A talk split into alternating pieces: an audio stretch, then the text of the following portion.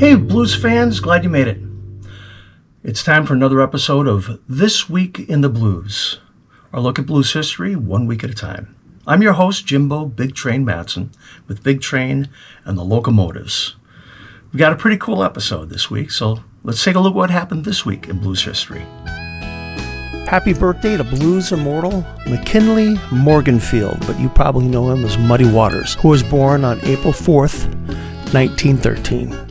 He is arguably the most important blues musician in the post war blues scene and is often cited as the father of modern Chicago blues.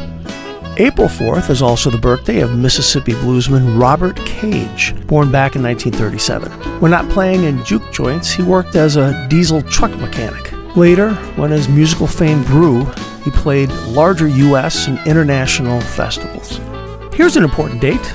On April 5th, 1923, King Oliver's Creole Jazz Band, featuring a young Louis Armstrong, made the first jazz recordings by an African American band at Gennett Records in rural Richmond, Indiana.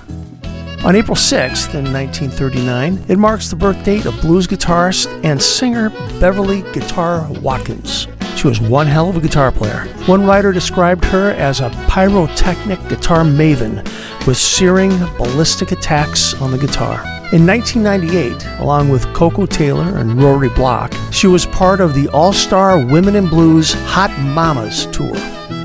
Blues harmonica virtuoso Big Walter Horton was born on April 6, 1921. His technique and tone continue to be studied and emulated by harmonica players around the world. He began his career as a child working for tips on the streets of Memphis.